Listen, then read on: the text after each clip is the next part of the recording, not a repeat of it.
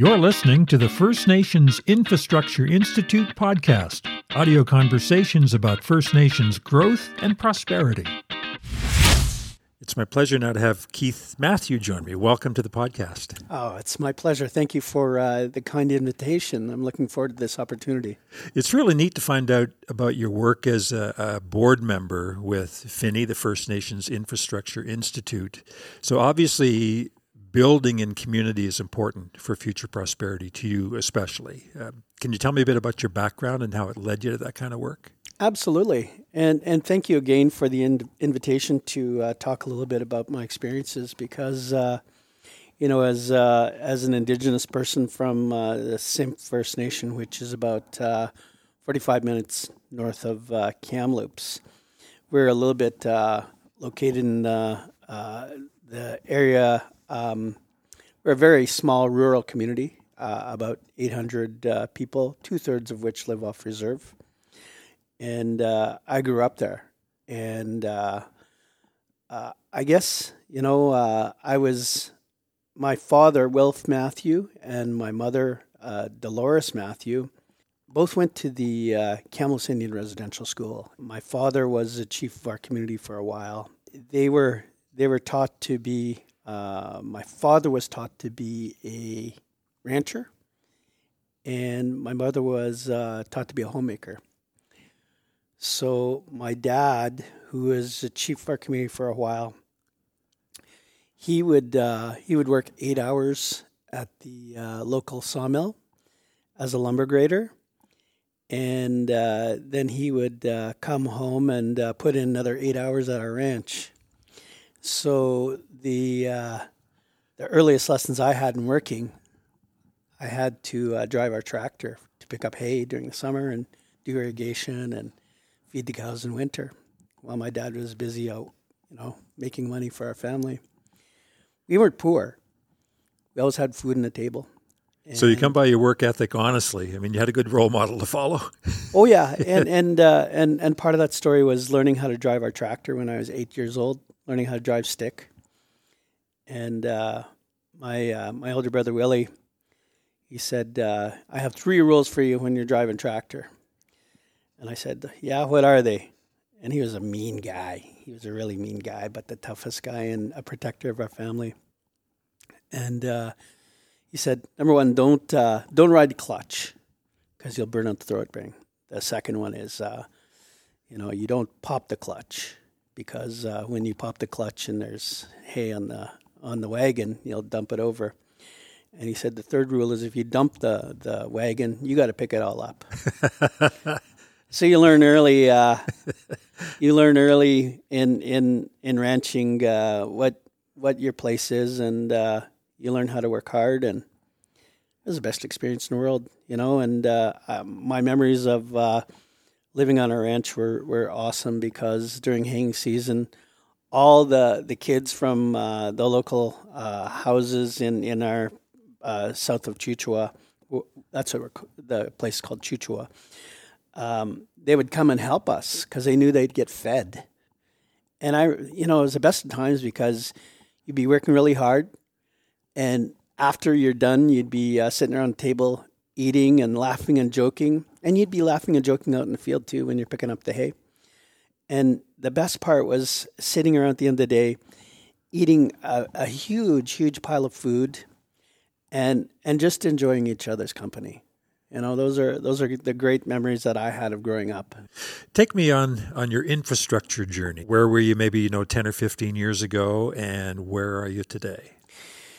You know, it's it's interesting that uh, that you would say that because um, for us in my community, the Simpcw First Nation, we have uh, uh, a, a, an infrastructure deficit, and um, a lot of our opportunities aren't necessarily on my in on my reserve lands, and uh, the focus was always on external major projects.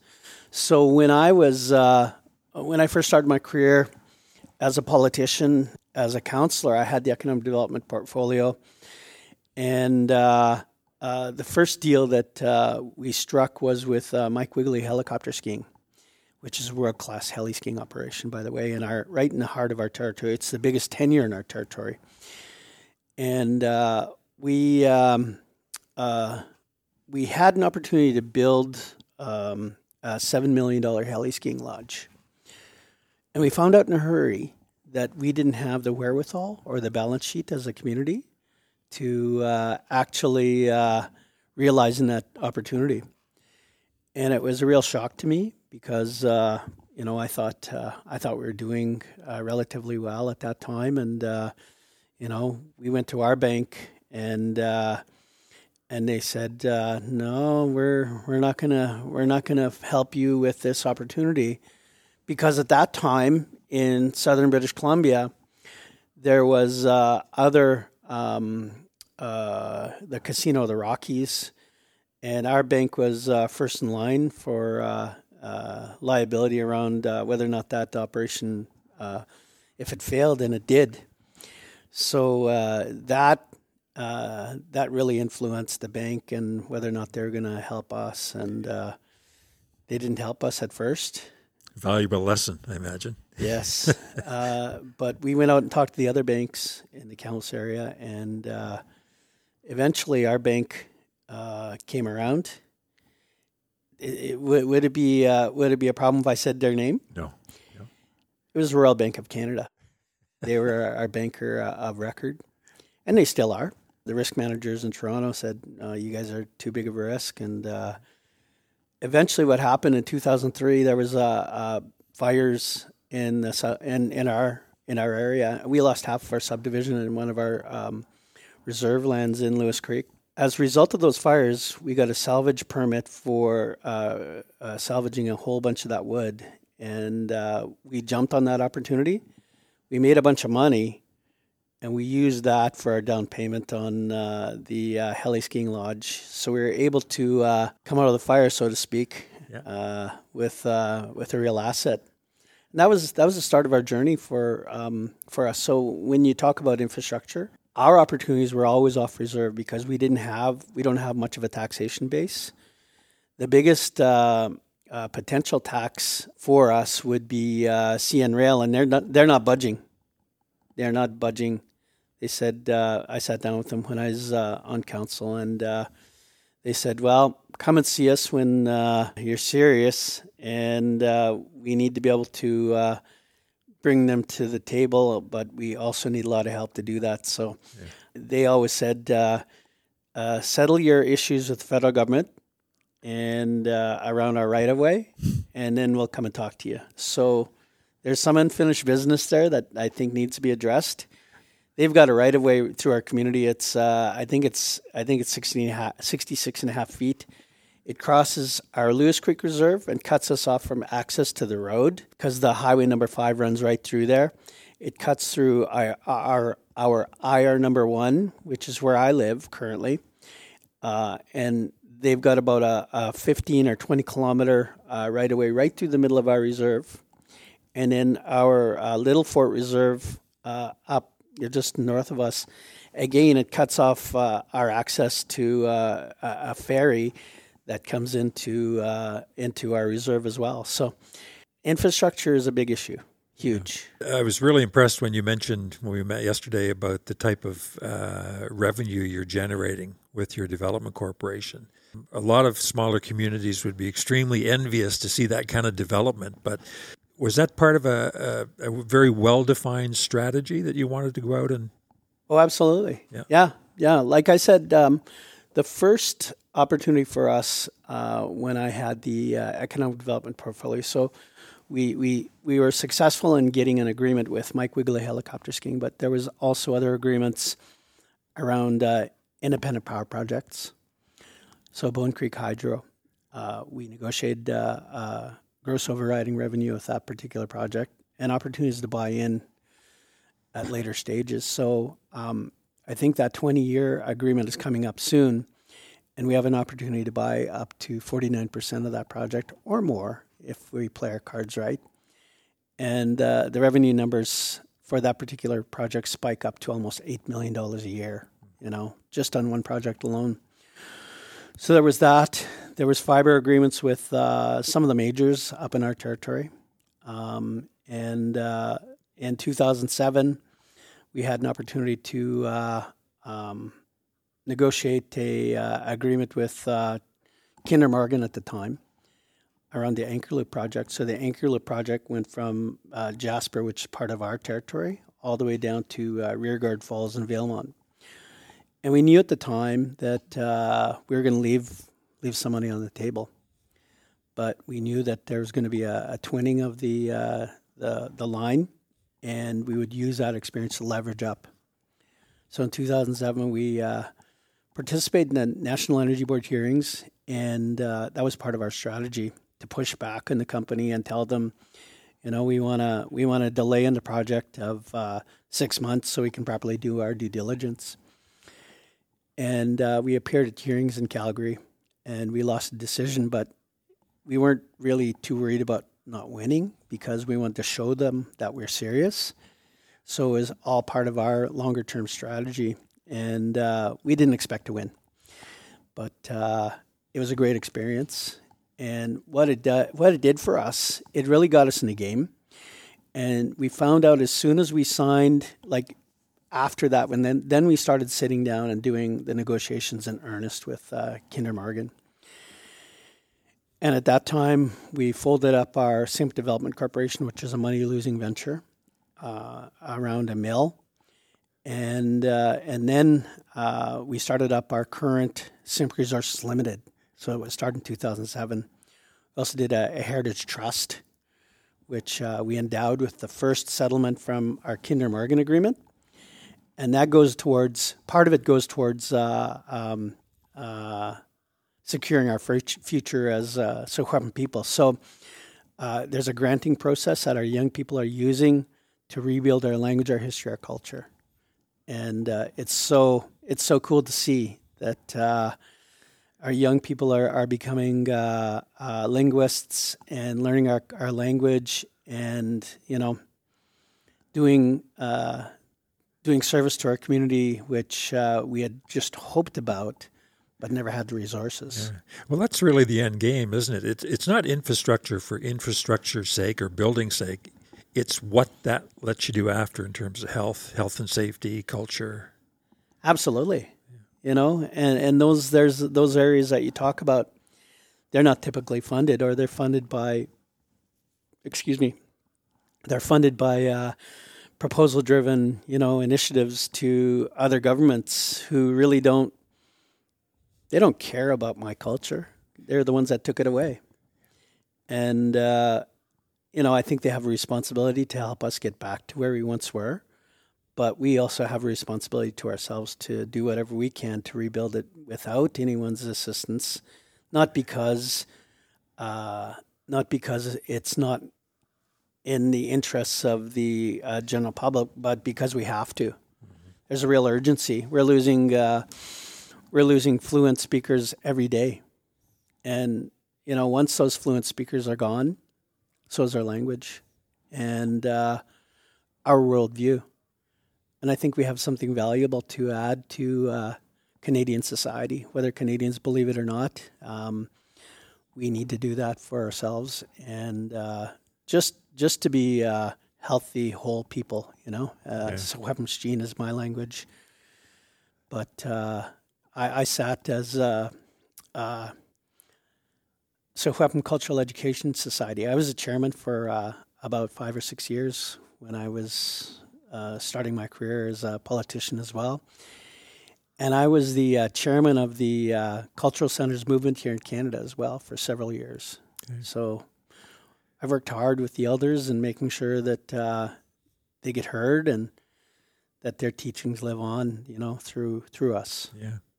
Uh, there's a, a, process that's been underway for some time now to have the Infrastructure Institute become part of the Fiscal Management Act. Yes. And can you tell me w- why that's important and what it would do? Absolutely. Yeah. I, I, I worked on the uh, FMA back in the early days, and uh, you know I, I, need to I need to pay my due respects to Manny. Uh, Manny Jules. Is, yeah. Yeah, he's he's a visionary, and uh, he is he is the most dynamic force in uh, Indigenous politics, in my opinion, uh, with anyone. And uh, uh, I worked on getting the legislation through. Um, and, you know, I, I recall a meeting where we were at uh, Hotel Laurier in uh, Ottawa. And it was an Assembly of First Nations uh, sponsored uh, meeting around the uh, legislation because it was part of the consultation process. And uh, we are seeking the support of the General Assembly. And I was there on behalf of, I forget who it was now, but I was a voting delegate. And the other people that uh, were in the room um, advocating around the legislation, it was Chief Joe Miskokomon, Chippewas of the Thames, and Chief Tom Bressette, Chippewas of Kettle and Stony Point. And uh, it was just the three of us. The rest of the room was a uh, hostile audience. So we got up to the speakers and, uh, or we got up to the mics and uh, we talked about, uh, you know, the need for this legislation. And uh, at the end of the day, um, we held them off as best we could. It was about 97 to 3 and uh, they called for a vote, and we got the the motion was voted down ninety seven to three. But that was a valuable learning experience for me because the guys that I'm talking about, uh, Chief Miskokomon and Chief uh, the Chief of Kettle and Stony Point, uh, Big Tom, um, there were there were some of my uh, uh, mentors along with Phil Fontaine. I, I, was his political advisor for six years. And, you know, those guys are legendary, just legendary in politics.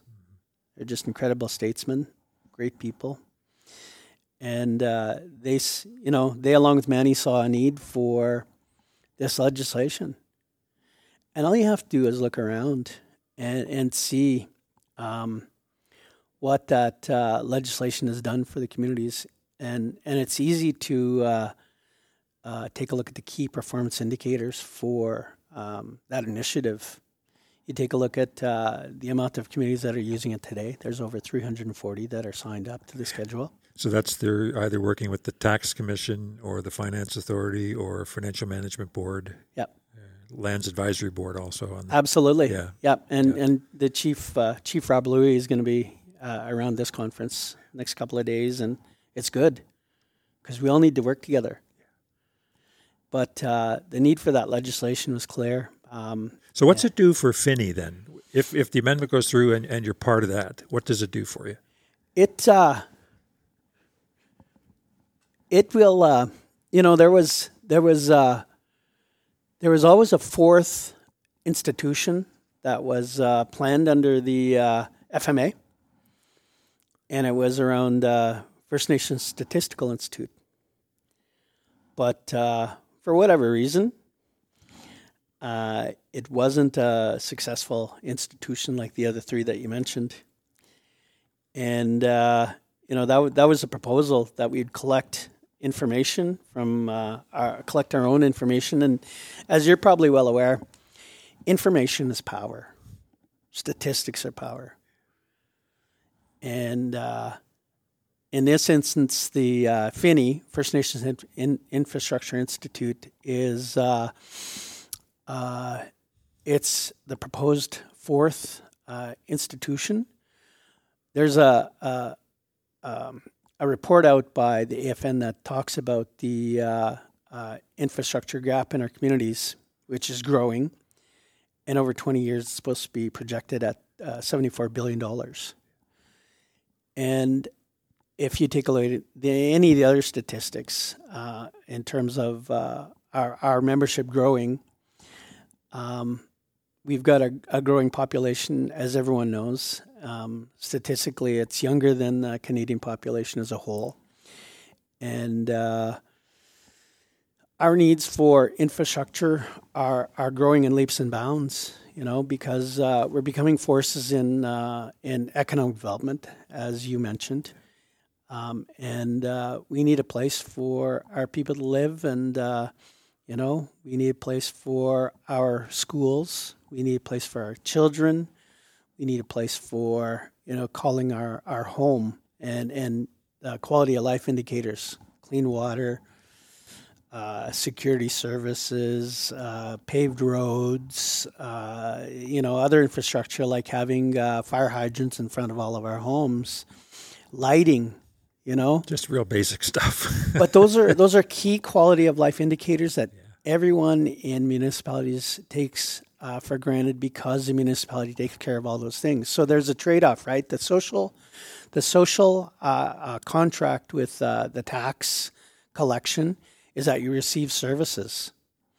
And those services are key performance indicators around quality of life for, for us as First Nations people. And we need to see that. The other thing that, uh, that, that we need to see is, and I, I can see it at the Sun Rivers Development uh, in Kamloops, building equity in our homes.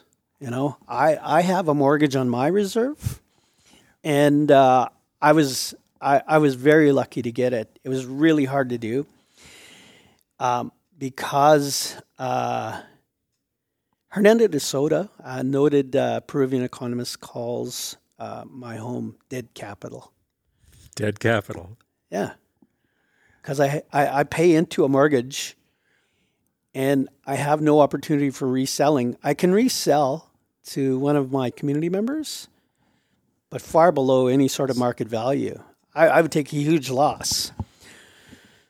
So, you know, that's a situation that some of our communities find ourselves.